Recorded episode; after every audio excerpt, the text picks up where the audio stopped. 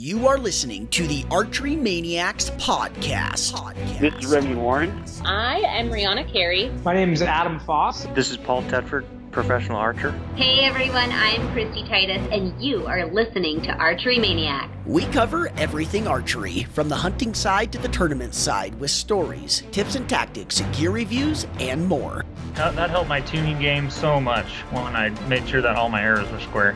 And I'm just staring into his eyes. Blood's dripping off of its tines. Mud is everywhere. The clarity these mavens offer is amazing. I'm just like Spider-Man, you know, on this rock, you know, just laying there. Belly crawling in there, and I can barely fit in there, and I can hear the cat growling at me. So I put my hand on his shoulder and pushed him, and we just ran at this elephant.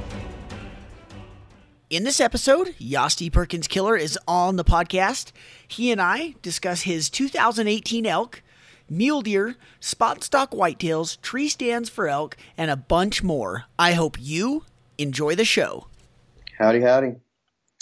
Yasti Perkins Killer here out of southeastern Montana. Happy to be joining you, Zach.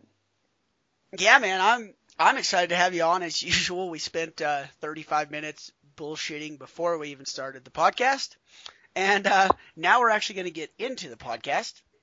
Uh, you shot an elk this year that so far an antelope and a bunch of other stuff already this year, uh, but I'm pretty excited and intrigued about your elk hunt and kind of the way that you elk hunt because it's you know it's it's definitely different than you know the average dark timber cow calling type of elk hunt. So why don't you kind of tell us a little bit about your elk hunt this year and some of the things that you were able to do to make that a success?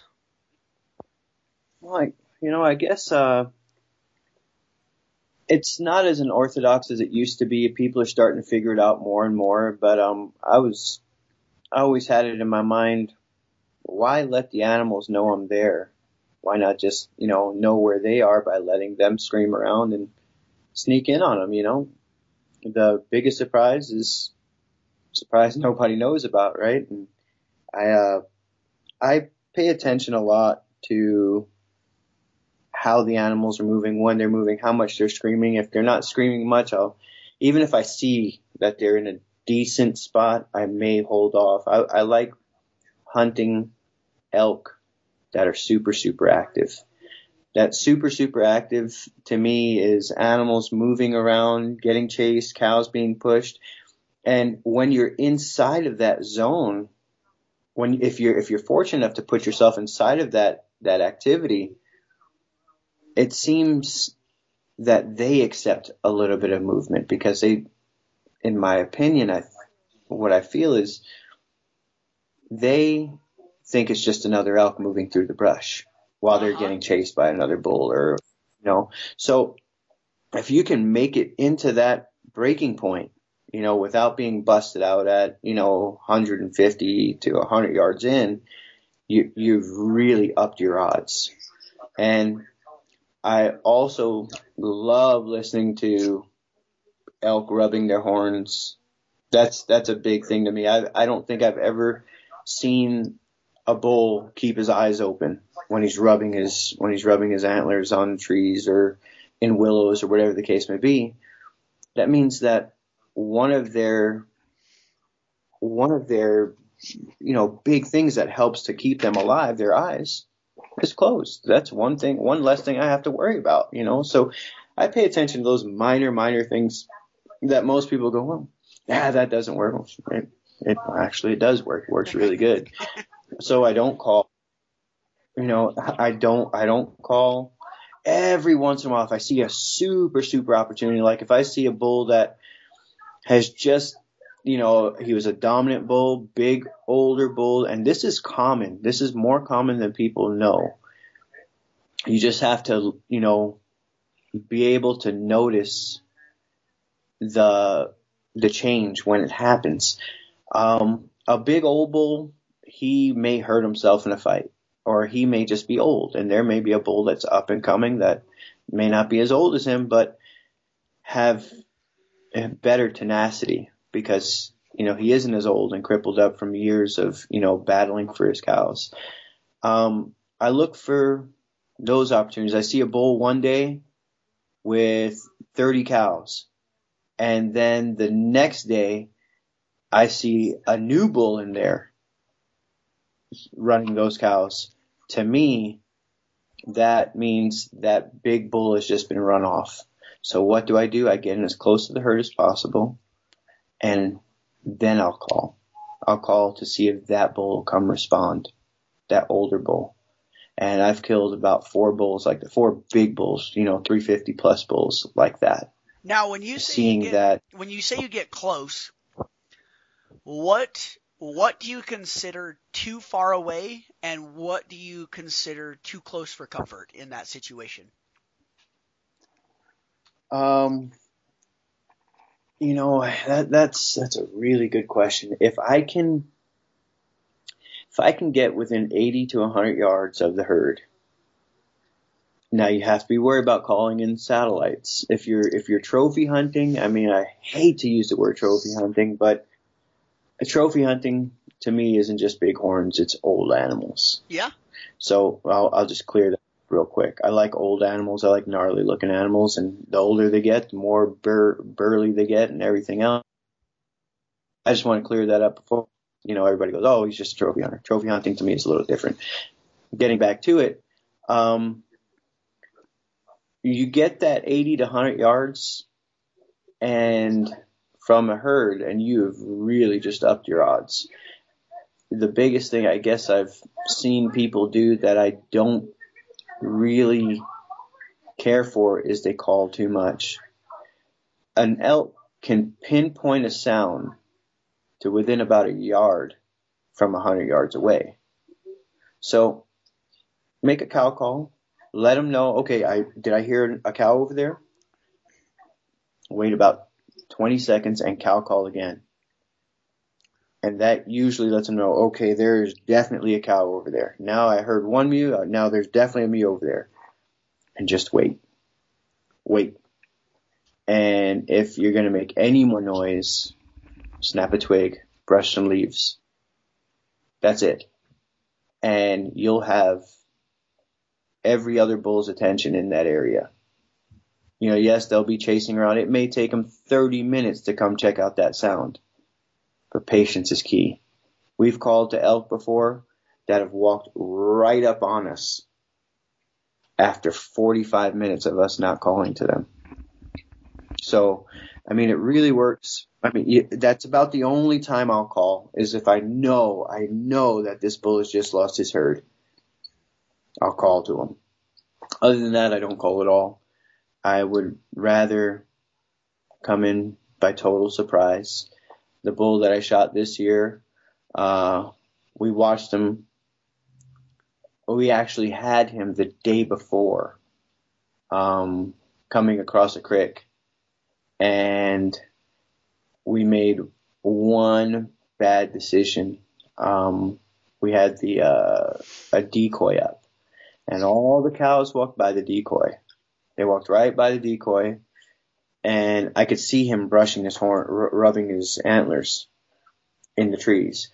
And I was wondering, should I just go sneak up there? Should I sneak up there? I'm worried about getting busted by a cow, but he's in a spot to where I know he won't see me until I'm 15 yards on him.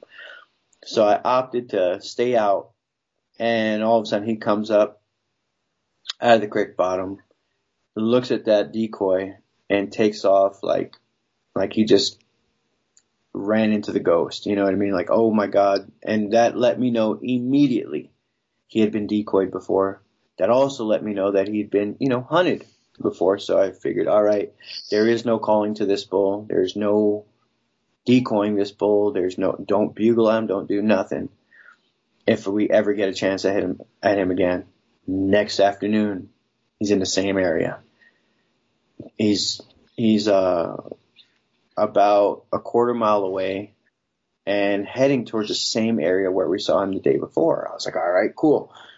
We start trying to go to cut him off, and all of a sudden I see a tree moving.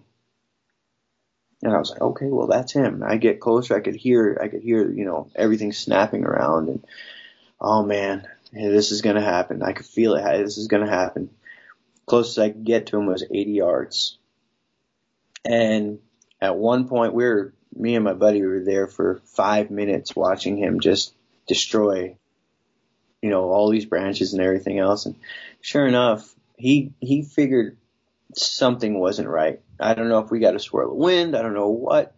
He was courting towards me the whole time. And on elk, you just can't take that shot, especially at 80 yards.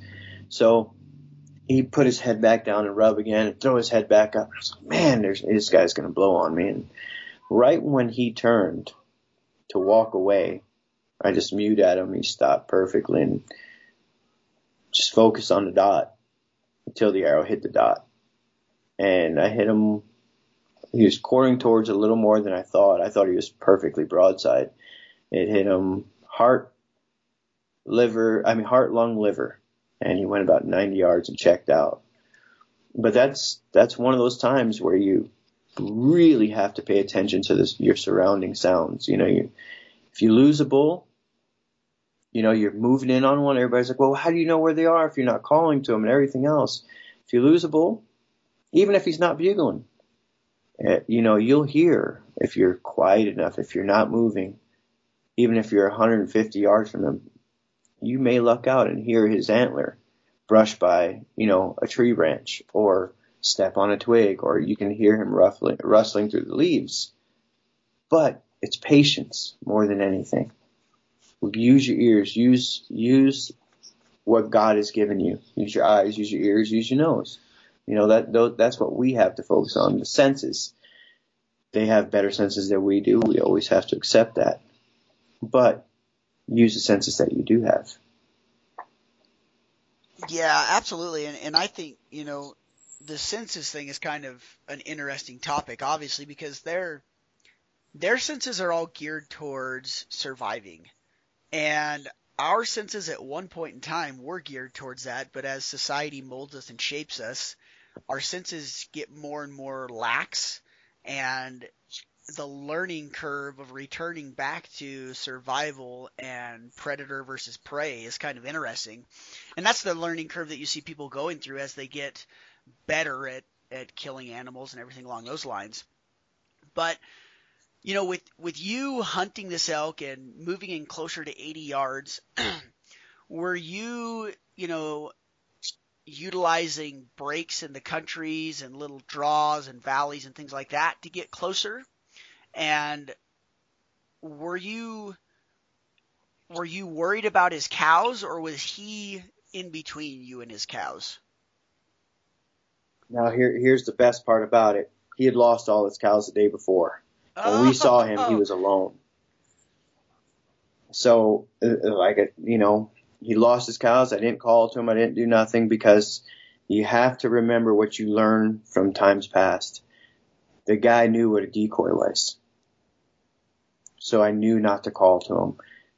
And I knew if we did get a chance to get on him, don't call, don't let him see you, don't let nothing, you know, just you are, you know, you're not there until the arrow hits him, kind of thing. Uh-huh. Um, I was I was using uh, the terrain for sure. He was in a uh, a creek bed, and water was flowing, so we had noise. Oh, that's nice. Uh, and it's it's that open country that you know we that had water still coming down, which was lucky lucky for us. So we got the sound of the water against the rocks. We got a little bit of wind coming right to us, and we have him with one of his senses down by closing his eyes and his ears because you know the sound of the water the sound of him raking his his antlers, everything was kind of like, you know, the stars kind of aligned more than they really ever do in elk country. And you know, we were really, really cautious. I mean, I I shot him from behind some tall grass out in the open across the creek. So, you know, it was one of those situations where the day before we thought we had it done. And by using, you know, by allowing ourselves to be known that we were there, you know, we we bit ourselves in the butt. And when we did get to kill him, it was like, no, just don't let him know you're there at all. You know, that was, that was the biggest thing. Learn from the learn from the day before, learn from times before. You know, learn what that animal likes and doesn't like. And luckily for us, he didn't blow out of the country. Most of the time, those big bulls like that, they they don't accept any mess up. And he just happened to be, you know, he was he was lonesome. He lost all his cows, and had I known it at the time, I probably would not have killed him because I would have tried for the other bull. There was a bull that took that herd. He was he was a seven by nine that we figured was about 390, and I mean, of course, you know, be happy for what you have. You never know if you would have gotten a chance on him, but he was that rut kind of kicked in early here and then it died out really fast and then kicked up again. But that early time, they, that if that, that rut kicks in early, hard, it makes bulls lose their minds. And he had completely given up on his instincts. All he cared about was mounting a cow. And had we known that, you know, I may have held off on shooting the bull that I did. But I'm happy with the way the year went for sure. Yeah, absolutely. So when you are, you know, focusing on those elk out in that wide open country, what do you put the most weight on? And what I mean by that is, do you focus really hard on finding good water source or good feed or places away from roads? You know, what is kind of your first thing to look for and then, you know, obviously eventually all those things work together to find the elk, but what are what is something that you put the most weight on when you begin looking for the elk out there? Staying away from people. I I don't like seeing anybody around me. I don't like people knowing that the elk I'm hunting are there. I don't like that. I, I'm super social person, but I'm very antisocial when I'm hunting. I hate to say it like that, but it is what it is. Um, I love sharing the woods with my buddies. I don't like getting busted by or having animals bust somebody else that I've been on for you know two weeks or whatever the case may be. You know that really that's hard to swallow right there. And those guys, you know, they're just like, oh yeah, whatever. You know, we'll, we'll just keep pushing them. We'll get on them. We'll get on. And then all of a sudden, there's no elk left in the country. Where I hunt, it's super sensitive. I mean, it's public and private, public and private, and it's, if you bump them, they're jumping right in the private. And what I do uh, a lot of is I will try to, I'll, you know, I'll see if I can get a trespass fee to just get through somebody's land to get to, to some public land. And a lot of the times, they're really cool with it. Just, you know, they, they'll tell you straight, you know, just, you know, I don't want any hunting on my place. If you're just going through my place, that's fine. Um, that's one big thing. I'll try to get away from people. And if right where I look at on a map, if I go, man, I know there's going to be elk in there. I know there's 10 other guys that are looking at that same map going, I know there's going to be elk in there. So I'll go and pick an even further place away. You know, I'll go, no, I know I'm going to bump into guys in there. And once I do find elk, I'll, you know, I'll sit on them at, at, especially at night. You know, a lot of people go, well, you know, okay, we know where the elk are. That's usually not good enough for me. About midnight, I'll get up. Midnight, one o'clock, I'll listen to hear where they are and try to be there before daylight. I don't, elk can move a super long distance overnight. But if you, if you kind of have a basis of where they are by knowing where they are in the middle of the night, and they haven't, you know, they haven't been bumped because nobody's hunting at night, or let's hope they're not hunting at night. But um, that's a big thing. That's something that can really help a guy in notching his tag for sure. Knowing where those elk are that night, knowing that, you know, they haven't been bumped. During the day, they can get bumped a lot. But at night, you know, they're not being bothered with. So you know they're not going to be far from that point. I'll get there. And then in this open country, there's no, you don't have a better friend than coulees. The timber can be deceiving because the timber, elk can hide behind timber just behind, just as good as you can hide behind timber. And it's always that one bomb cow that you know you counted every elk go in there whatever the case may be. There'll be that one cow that busts you and then you hear the worst noise in the world of timber breaking and elk running for a half mile. but um coulees, coulees are my best friend, man. Coulees have killed have helped me kill more than any other bit of terrain, timber, whatever. It's always been coulees. I killed that antelope this year on top of a he was in the bottom of the coulee. I was in t- I came over kind of knowing the terrain, slipped in right on top of him. Now explain kind of real quick what what a coulee is. Uh, just for some people, they might call it something different. A coulee could be, uh, in, I mean, I guess an old drainage, a break in between terrain. You know, you have flat terrain or you have rolling hill terrain, uh, an old dry creek bed. Um, just we have we have a lot of rolling hills here, and in between those rolling hills, we'll have a drainage, you know, longer drainage, and that's what we call a coulee more than anything. Gotcha. Dry creek bed can be classified as, you know, um, that's what I usually use. And if I see an antelope or a bull or whatever it is that I'm going after, whatever quarry I'm after, if I see him out there, you know, a quarter mile away, and I see there's a coulee that brings me you know, to within a hundred yards of them or 50 yards of them, I'm going to drop down that coulee and, you know, take off.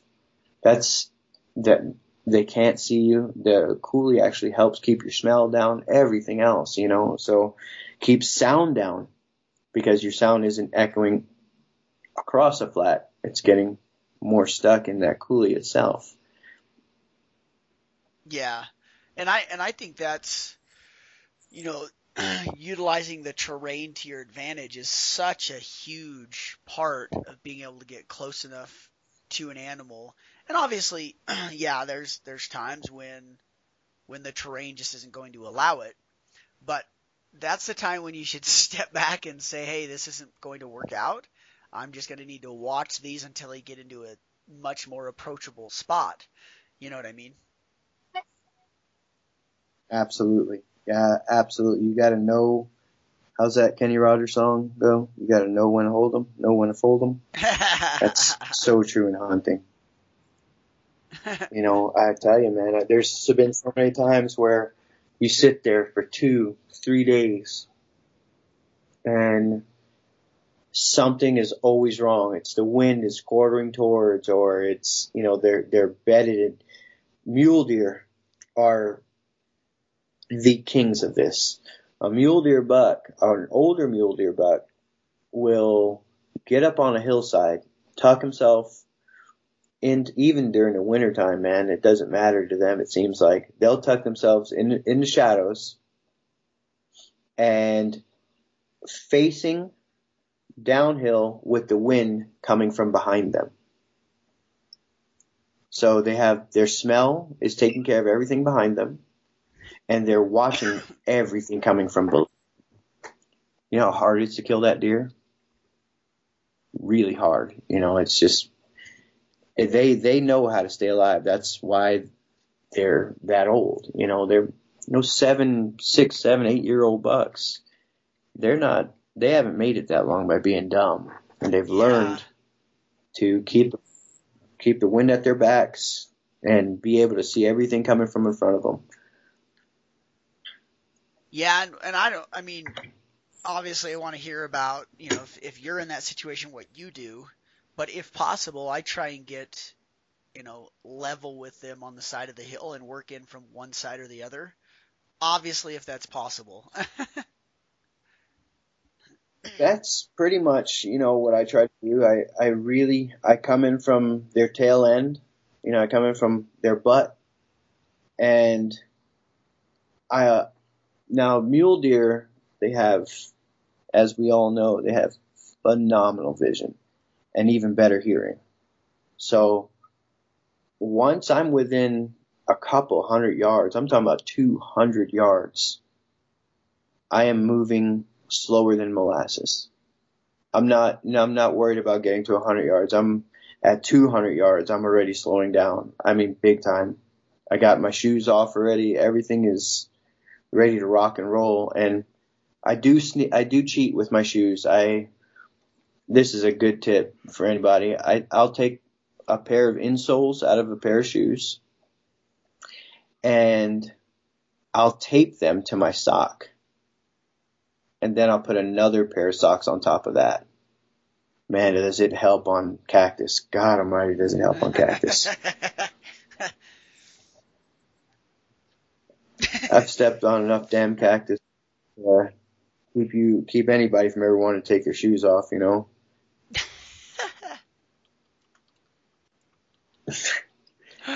oh man. So, yeah, that's basically what I'll do. I'll, I'll pretty much try to stay uh, stay at their tail end, try to come up on them like that. And if it if that doesn't look like it's going to work, I'll just wait. I'll wait another day. And you know, sometimes they kill themselves by moving. You know, they'll be in the perfect spot. All of a sudden, the sun will start bothering them, or you know, another deer will fuss with them, and they'll put themselves in a bad spot. I actually had a a mule deer a couple of years ago I snuck in on him, bedded, never got a shot on him. I got, I think it was 12 yards above him. And he was below the ledge. It wasn't even a ledge, it was just like a little, you know, just a little dip in the earth. And I couldn't get a shot at him. I mean, I could have shot him in the back of the head, but, you know, you don't really want to do that. Um, I watched his head move. I'm telling you, man, I've, I've had good, it, my luck isn't always that good, you know. And um, this guy, I had him. Honestly, this is honest. Half an hour, sitting there at 12 yards. And the best part about it was when he got up, he walked straight away from me. Never got a shot at him. 100, 190 inch deer. that hurt. That was painful. I bet. I bet you were wishing you could and I and, and, and shot him in the back of the head, huh? shoot him in the head. Shoot him in the head. It's all right. Just shoot him in the head. um, they want It's a quick track job. Yeah. yeah. That's right. And the worst part was I never saw that deer again. I don't know if somebody else bumped him. He was on some public land down here, and I never saw him again. Huh. Never did. I don't know if it, you know, you would think you'd heard somebody would have killed him or something, a deer that size, and I never heard of him getting killed, but I never saw him again either. So, I don't know if somebody else bumped him or maybe he knew I was there and just, you know, maybe I bumped him. I don't know. Yeah. He just walked away, kind of fed off about 70 yards from me, and I just never got a shot at him. I gotcha. So, So, as you know, as we're getting closer and closer to whitetail those times season, what you do. uh, you know, as we're getting closer and closer to whitetail season, you, you know, the majority of Mhm. whitetail hunters, I feel, um, and nothing wrong with it, they, you know, hang tree stands in strategic locations, uh, whether it be funnels, food plots, it doesn't really matter. Um, and then they hunt the wind and they sit those tree stands when the wind is right. And that that is tough. You know that that takes a whole a whole different level uh, and skill of hunting as opposed to spot and stalk. You know, obviously, but you tend to spend more time spot and stalking whitetails. So, you know, first off, what is it about spot and stalk whitetails that really excites you? Uh, but secondly, with how wary whitetails are, you know, the whitetails don't if you bump a whitetail, the likelihood of them stopping and looking at you like a mule deer does, in my experience, has not been very good. So, you know, what are some of the things uh, that you are doing to close the distance on these weary whitetails? Uh, but you know, first off, what is it about spot and stalk whitetails that really excites you?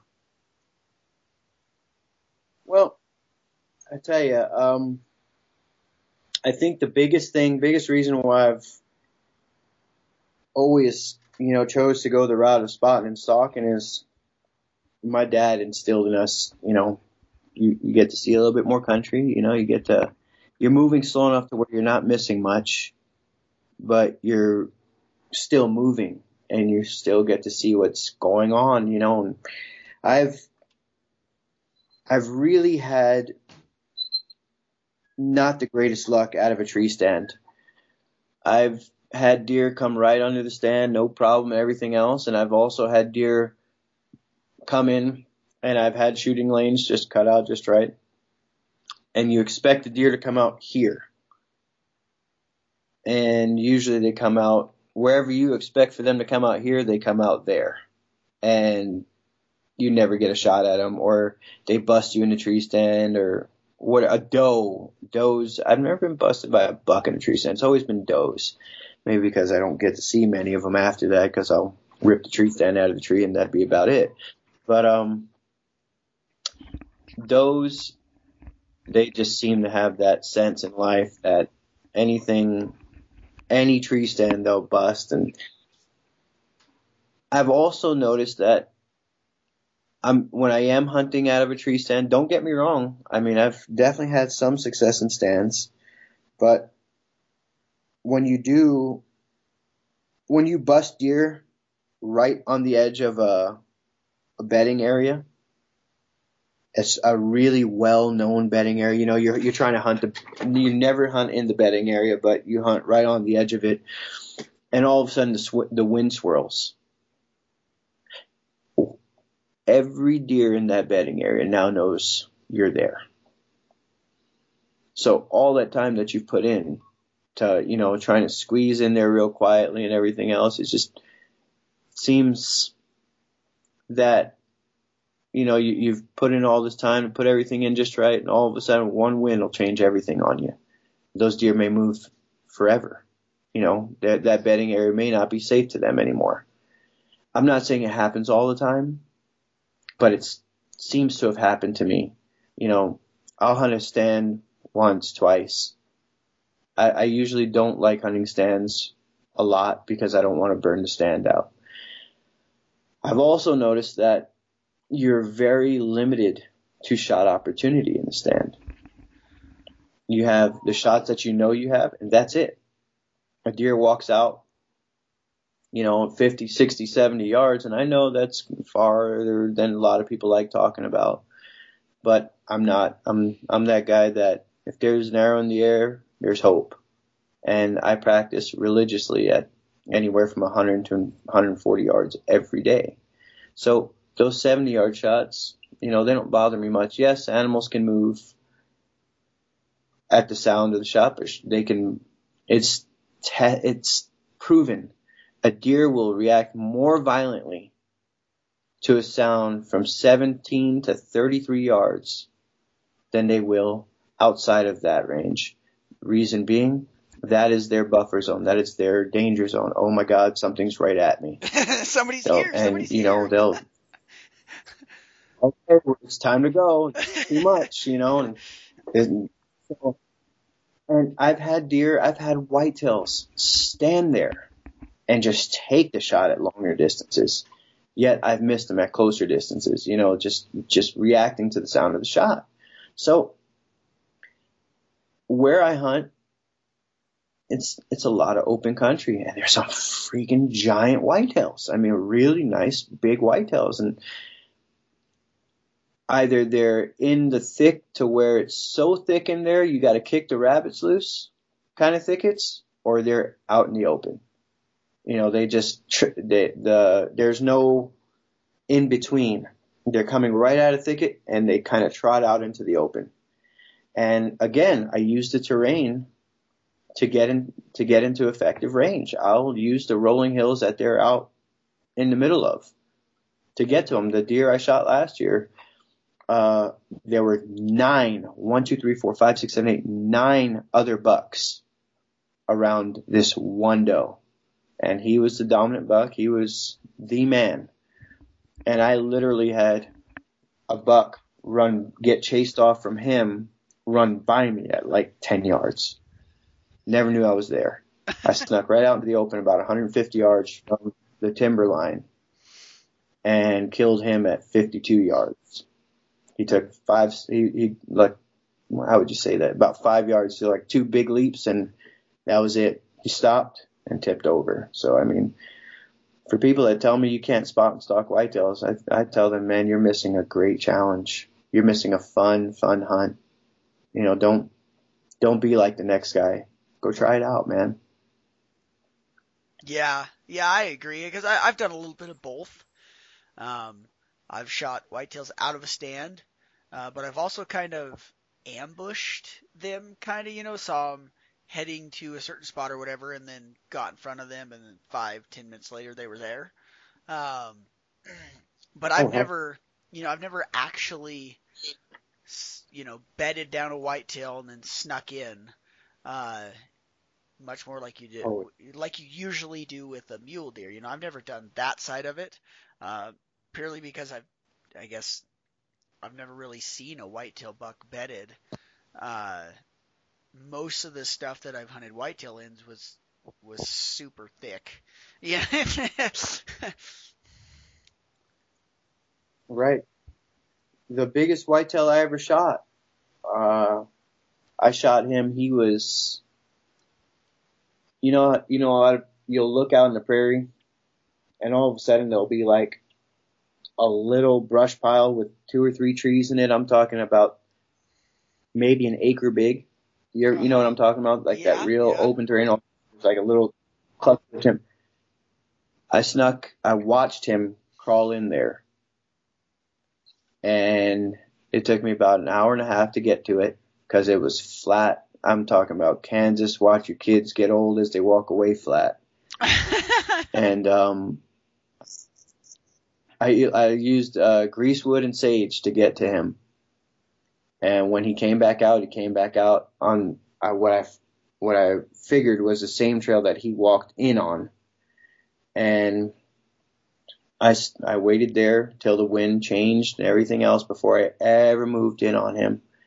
And I knew the wind was going to come back downhill. So when I figured the wind was starting to move for me is when I moved in on him. And I mean, that literally, he was spot and stalk. I never saw him in his bed. Never saw him in his bed. I watched him go in there. I watched him not come out. I knew he was in there and I knew that if I could get to a certain point, I could kill him. And within a couple hours after the after the wind settled down, you know, we waited that afternoon and uh, killed my biggest whitetail to date, right out in the open prairie, 178 inch deer. So um, it's it's possible, man. yeah, I agree. I I think it's uh yeah, I just I don't know. I've I've shot elk in the wide open and mule deer in the wide open, so I don't antelope in the really wide open, so I don't see why you couldn't do it with whitetail, you know? Yeah, man. I tell you, any any kind of spot and stalk to me is seems, and everybody has their own, you know, everybody has their own wants and feels and everything else.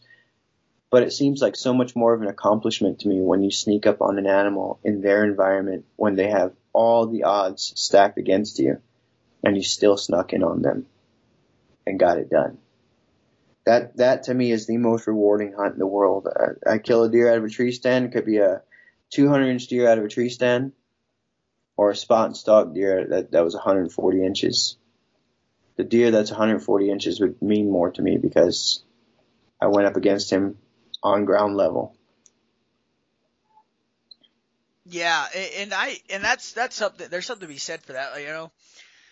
And once again, it takes a special kind of person to be able to sit in a tree stand day in, day out for, you know, 5, 10, 15, 20, 30, 40, 50, however many days it takes them to get it done because I wouldn't be able to do it. I'd go nuts. I'd go nuts and shoot the first spike or doe that walked by after one day of that. oh, So- I hear you, man. You know, it, it, it it's fun. You know, you blow a stalk. And the good thing about antelope, and I don't mean to say it practice on antelope because they're you know they're not as special of an animal. Every animal is special to me. Every if it's a God's creature, it has meaning on this earth. So I want uh, I'd like to say that before I get on to this next sentence. But the way to learn to sneak is, in my opinion, antelope hunting. They get you blow a stalk, learn from it. You'll have another opportunity. Go just you know you go down the road, you'll find another one. Blow that one, go down the road, you'll find another one. You know, and eventually you'll learn what you can get away with, and what. Well, I guess I should say that differently. You don't get away with anything practice on trying not to get away with anything. Practice on making the perfect stalk. Learn from past stalks that have failed. You know, and just keep positive. Know that, you know, especially with antelope, there's another one down the road. There's, you know, just go down the road and, you know, you may have a different challenge set up for you, but you'll learn more and more because you have more and more opportunity added. Whitetails, you blow that big whitetail buck out, you may never see him again for the rest of your life. You may never see him. And then, you know, that's, that's a hard one to swallow. So before, yeah, I guess if a guy has the opportunity, um, if you have the opportunity to, you know, do a little bit of antelope hunting, learn with that. And for the guys back east that, you know, are listening, they say, "Oh, it doesn't work here." I, I've killed many. I, I, I had to live in New York for a little bit. You know, I was stuck in New York for just a bit working, and uh, I've killed many a whitetail spot and stalk, many a whitetail right in New York State. So for all those guys that are like, "Oh, you can't you can't work that here," spot and stalk. Our people have been doing it for thousands of years. Why why let it stop now? Yeah, yeah, and, and that's, you know, I I highly doubt that back in the day, um, you know, like you just said, our people have been doing it for many years. You know, I, I highly doubt that they're like, hey, let's go, let's go hang a tree stand over in this tree. and once again, once again, I'm not, Right, right. I am not knocking tree stand hunting because I think it takes a special type of hunter. I, I physically get bored and get sick of it. So I commend the people that are able to do that. Like that's freaking awesome. Um, but all I'm saying is that it is possible to spot and stalk or still hunt or whatever else whitetails as well. Right. That's right. And now, don't get me wrong. The biggest bull I've ever killed in my life was over a wallow. Biggest bull I ever killed over a wallow. He was, you know, just one of those times where we were like, yep, it's, you know, that time of the year. Um, we had a, a warm spell. It had already snowed and all of a sudden we had a really good warm spell. And I knew that bull would come down and wallow. You know, there was there was a wallow that about two or three wallows right there. There was one that was really getting used hard. Um, I figured, you know what, man, this guy's gonna, this guy will come down in here. I'm sure he will. He went up into this gulch, and I'm sure he went up there and wallowed before he went in. So I bet you he'll come back out this way. And I was just getting settled in the stand just getting settled. I wasn't even ready yet. It was, the winds were still kind of scary, but you know, that's why I was in there. I was trying to get everything ready and settled and everything else spray down. And it was about three o'clock and here he came off the hill without his cows. Came down, you know, just to get cooled off and go back in. and biggest elk I ever killed. Big old, is a six point that went 377. And I mean, public land, everything else, you know, you just you got to read those. Uh, had I now had I gone in after him, that was one of those situations. Had I gone in after him into that timber, I would I would blown him out. He was going into this hourglass type of bowl. The reason why he's in there is because as soon as the wind hit one wall in there, it just started banging around in there. So I knew my only opportunity was to catch him coming out or hope he would come to that wallow. And we set up a tree stand there and killed him. Man, that's freaking awesome. That's actually something that I hear more and more of is, uh, you know, people just finding whether it's, you know, a little saddle, a really good travel corridor for elk, or a wallow, or a regular old watering hole, or, or just a bench that they usually walk on. I hear of quite a few people shooting elk out of a tree stand, and typically, you know, no bashing, none at all. But typically, is it the biggest bull out there? No, but you know, not everyone's out there to shoot the biggest bull. They want to go out and shoot something with their bow, which is freaking awesome. But it amazes me the amount of success that I see of people shooting elk out of a out of a tree stand. I think it's pretty awesome. Oh man, absolutely. Now you go down to Arizona and New Mexico where they're hunting water tanks religiously. Those are places that you know, that's the way to kill a bull. You know, they, there's not much water source for them at all whatsoever. So, you know they have to come to water. Those big animals like that, they have to come to water. It's just, you know, there, there's so much to have to, you know, their body needs that intake. So, you know, that's the way, I mean, why call to them when you know they're water tank? Remember I was saying, you know, don't come there. Um, if you have to there, um, that I mean, up here in Montana, there's a lot more water. Wyoming, there's a lot more water. You, you just there's more water to deal with. Yeah. So elk have options to go elsewhere. But um, uh, when you have situations like that where you know, you know, a tree stand is advantageous, jeez, go for it. Absolutely. I mean, like you said, it's not for everybody. It's, you know, if I have to, I will. But I am a spot and stalk guy for sure. I like spotting and stalking more than anything. Absolutely, man. Absolutely. Well, I think we've kind of put together a pretty good podcast here for I mean, obviously we'll have you back on. Um but I mean we, you know, covered your Thank you for having Yeah, thanks for coming on. You know, we covered your 2018 elk hunt for this year. We talked a little bit about spot and stalk mule deer, then spot and stalk whitetails, and then uh, you know, kind of scratched the surface on tree stands for elk, which I think are all very beneficial things for you know people to hopefully learn from and utilize. So thanks a bunch, man, for coming on today and talking some hunting with me. Thank you, bud. Thank you for tuning into the show. It means a lot to us. But seriously, though, I really appreciate your ear. And it would mean the world to me if you would rate our podcast. If you didn't like it, one star it. But if you did, a five is even better.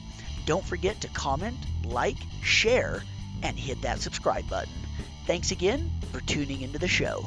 Some other podcasts that you should definitely check out are Eastman Elevated with Brian and Barney. and Hunt Harvest Health with Ryan and Hillary Lampers. And a special thanks to Maven Optics, Six Sight Gear, Dark Energy Tech, Shield Mountain Outdoors, The Outdoor Insiders, Iron Mind Hunting, Valkyrie Archery, and Gannett Ridge Sporting Equipment.